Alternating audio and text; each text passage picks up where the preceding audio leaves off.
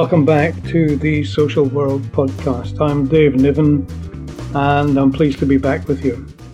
I had uh, presented the podcast for about six years, and I decided it was time to take a bit of a break.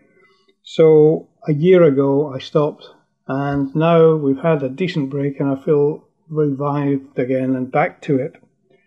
Now, the Social World podcast was something that I used very specifically to talk about social care, child protection, safeguarding. But I always wanted to make it broader and a little bit more of a magazine program, so that's what I now intend to do, and I hope that you'll come with me on this journey. I like to talk about stories that just interest people, about, about interesting people. I want to mention history, I want to talk about culture, I want to talk about poetry, I want to talk about writing, as well as matters of uh, social care as well.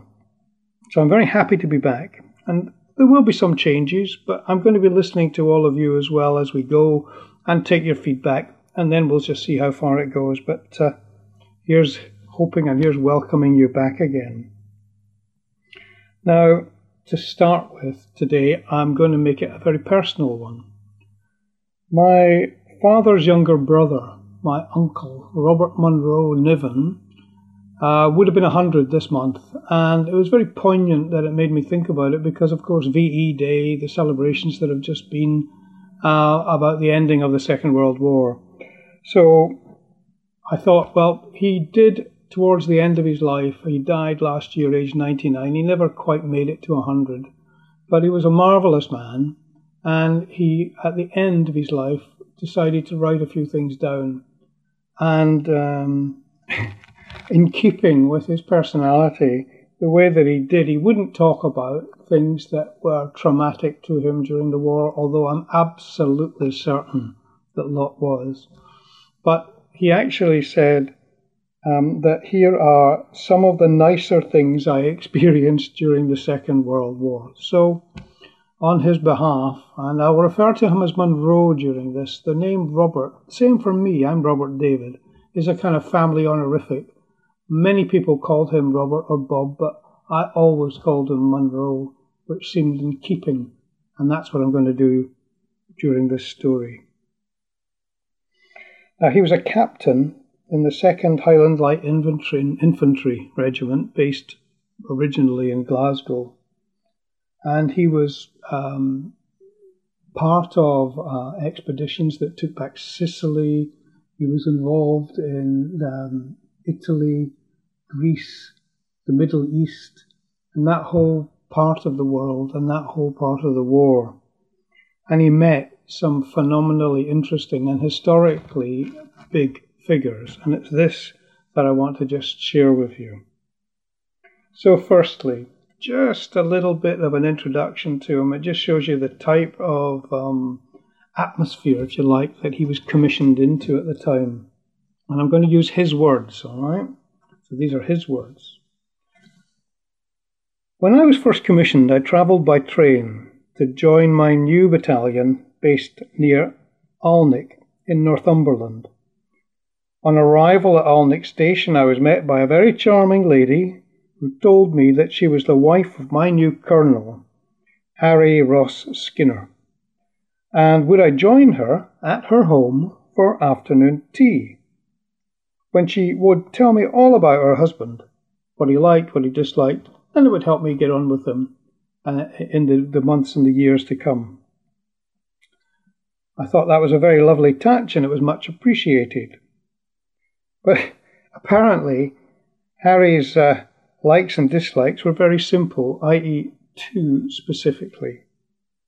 The first was that his favourite drink was a pink gin, and that the war, but number two, the war was going to be won with the bayonet. Uh, and that's all I was really told, and that we had a lovely afternoon, and I went on to join my regiment.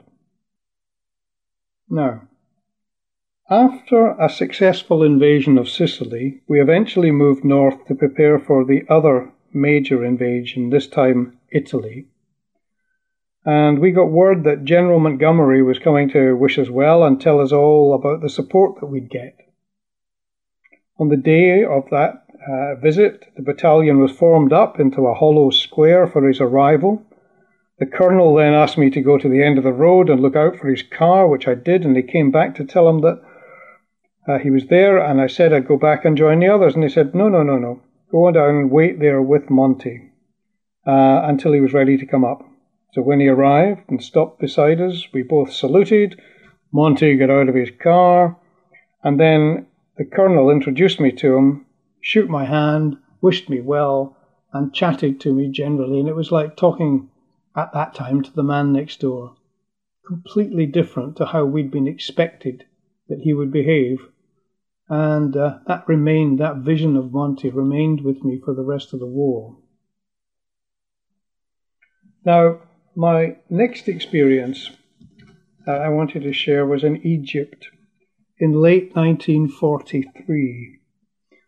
Um, we were, I was just about to go to somewhere called the Cedars of Lebanon, which is a mountain range there, to learn how to become ski troopers, because at the time it was considered very important as we were going to be invading um, and retaking parts of Europe that effectively were in the midst of winter, that the battalion or some of the battalion effectively should be trained up much more in uh, winter warfare. And I was selected to be one of them. So we were camped just behind the pyramids. And this particular morning, I was going into Cairo at 7 a.m. to collect the battalion's pay. And as I passed the Sweetwater Canal, I looked out from my jeep and to great surprise, in front of three villas, each with a balcony, three bungalow really, each with a balcony. On the first, there was Winston Churchill, leaning out of his balcony, chatting to the person on the next balcony, was Roosevelt, who was sitting in his invalid chair listening to Churchill. Now, the both of them then saw me. I gave them a toot on my horn and the jeep, and they both saw me and started waving. Churchill gave me his famous V sign, and I saw already he had a cigar in his other hand. And effectively, they looked relaxed and they were particularly um, far on in discussions. And the third uh, bungalow, if you like, was totally closed up, dark, curtains drawn, not a soul in sight and of course, in there was Joseph Stalin. And it would have been just quite nice to have had all three, but for me, the memory of the two of them will remain forever.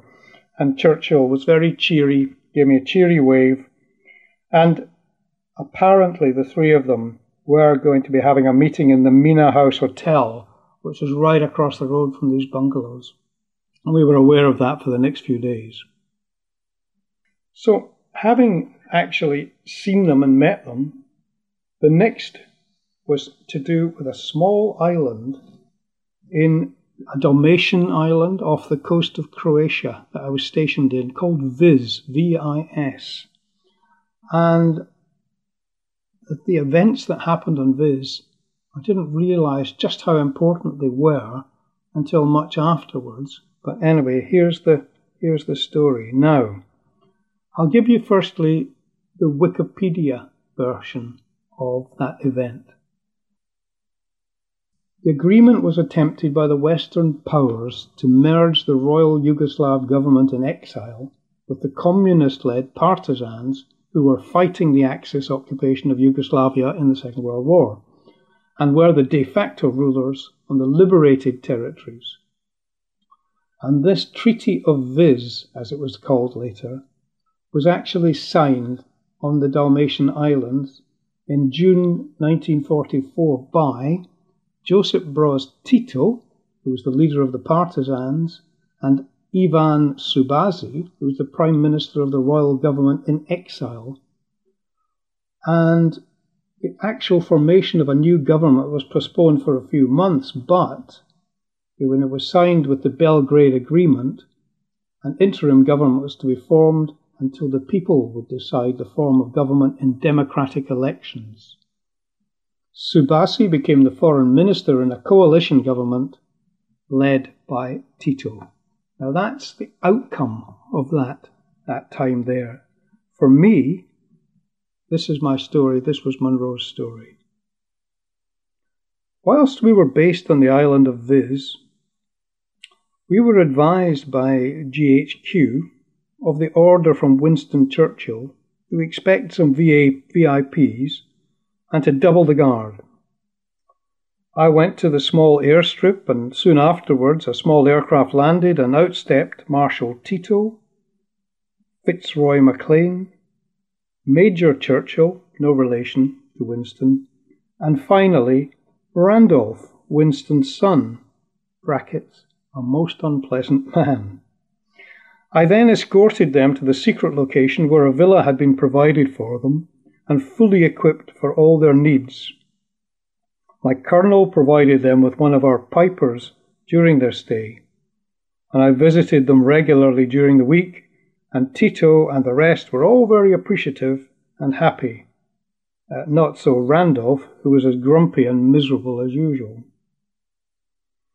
Now, at the end of the week, when I saw that the piper, and I told him that I'd relieve him with another, he asked if he couldn't just stay, because he said that Tito only knew one tune, over the sea to Skye, and he had to play it each evening. I said, Well, don't you want somebody to relieve you of that? He said, No, no, no, no, no, sir. He said, Never mind, because the vodka was fantastic afterwards.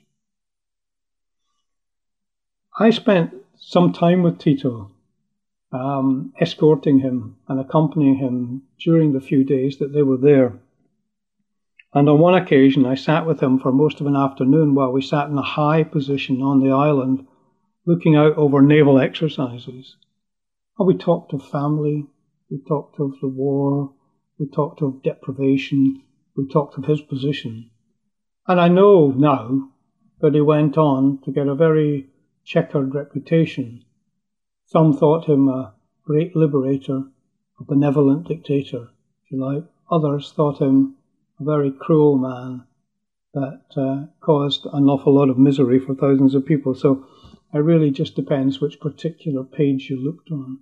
But for me, at the time, Tito actually was a friendly, genial, interesting man. Now, early in 1945, when the war in Italy was drawing to a close, Another interesting thing happened, and uh, it's just one of these things that we were very lucky to experience. My good friend Nimmo Sterling and I had a few days' leave, and we managed to hitch a lift in an American plane going to Rome. When we teamed up with the Church of Scotland minister, who was originally from Dumbarton, who was now in charge of the Church of Scotland Church in Rome. He knew his way around so we were rewarded with an excellent tour of all the key places, including St. Peter's, and we then made our way to the Sistine Chapel, just as the public seemed to be coming down the stairs in droves to the outside and leaving it. Undaunted, we slipped up the side and into the chapel only to discover that the Pope was going to be holding an audience with a group of VIPs. However, in spite of us gate crashing, we were invited to join the others who were circled round the railing in a half moon shape. The Pope then moved down to greet them and us, and to ourselves when he shook hands with each of us and asked for the safety of our parents at home and how they had suffered at all from the German bombing, and in which he actually told us that effectively he was so sorry about the atrocities that the Nazis had actually perpetrated. Now, this Pope, we know, was Pius XII, who actually assumed the papacy in 1939. And he went on to have a mixed reputation as well. In fact, it's never been denied that he did help thousands of Jews when he instructed his church to shelter them from the atrocities of the Nazis.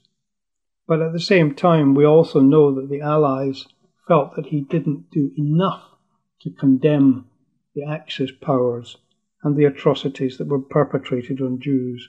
And so, for a long time, this particular Pope, who died in 1958, had a mixed reputation. But even so, I think, in effect, now it's beginning to emerge that there was much more on the compassionate and saving lives side and the absolute hatred of what the Nazi was doing in the papers that have recently been published. Just a story, perhaps, that gave you a little bit more of an indication of some of the more absurd things that happened during the war. When we were back on Vis, there was what I call a match, really, that never was. In 1944, and the story is as follows. While resting peacefully in my bivouac during some not too active service on the island, one of uh, which was really one of the most beautiful islands along the Dalmatian coast. In fact, contemporary people will realize that in 2017 this was the island that was used as the setting for the film Mamma Mia. And any of you that saw it, whatever you think of the film, will actually remember the beautiful scenery and the beautiful location that this island actually managed to offer. Anyway, my siesta was rudely interrupted by a somewhat agitated fellow officer and from the signs and the urgency of his expression, he really needed some help. It seemed that he'd been enjoying the hospitality of our allies, uh, the uh, partisans, and, and uh, their conversations had switched from one topic to another as the bottle gradually emptied, and the talks eventually ended up on the subject of water polo. Now, our transport officer at the time who was the person referred to, that was the one that came to see me, was a man of the world, and although he didn't actually know anything about the particular sport, he was still quite prepared to discuss it, the pros and cons with them. His, his new comrades pushed the subject further and further, and then eventually suggested that since they were so keen to learn how the game was played, would it be possible for a friendly game to be set up between the battalion and themselves? Of course, said the transport officer, I can arrange that quite easily, and it's here we come to the reason for the interruption of my siesta. Having convinced me that all this previous talk about them wanting to learn about water polo, I agreed to go along with the idea and soon discussed with them about how we could form a team. Considering myself and a corporal were the only two in the battalion who had ever played the game, but, undaunted, our gallant transport officer suggested that since half a dozen of his drivers went down each morning for a dip in the sea, he was sure that they'd able to swim, and so they could volunteer to make up a team.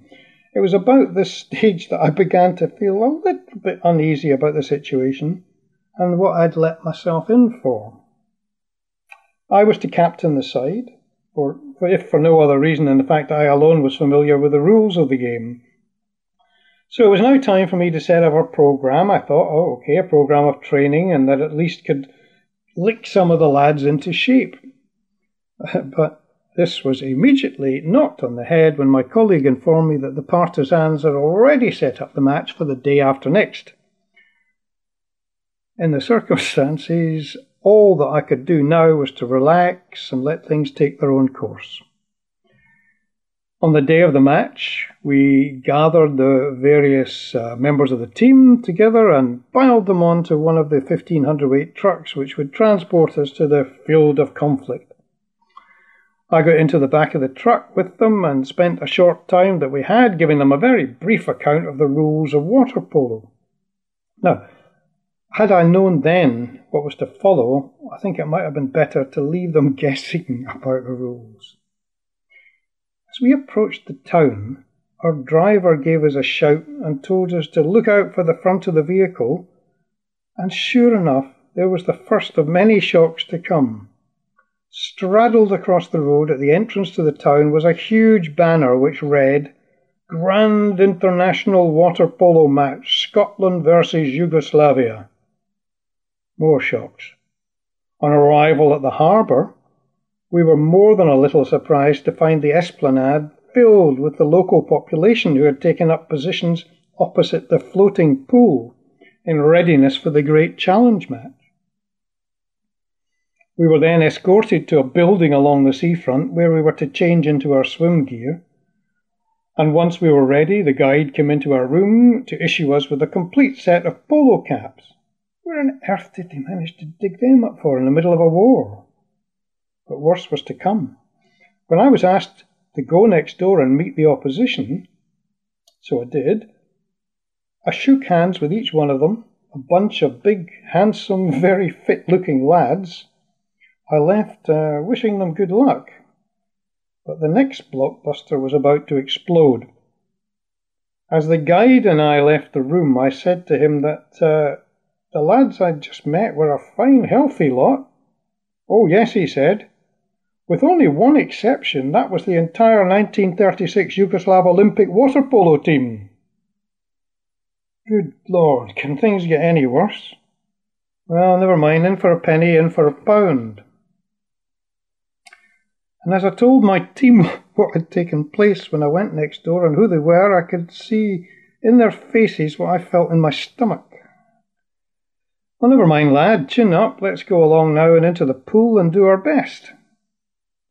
Please wait, said the guide. Uh, we have a band waiting outside, and the two teams were going to march along to the end of the promenade where a landing ship transport is waiting to take the teams out to the floating pool.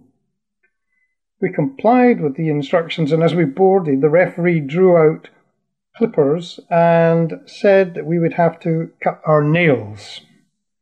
I told him there was no way he was going to cut mine, but he could check with the lads, and maybe some of them might be quite pleased to have them done, especially as they were either drivers or mechanics and might have actually needed a bit of attention anyway. And at last, anyway, this landing uh, craft reached the floating pool, and the partisans made their way up to the highest point of the boat, and with perfect position, precision, each in turn dived into the pool, reappeared about 20 yards inside the actual playing area.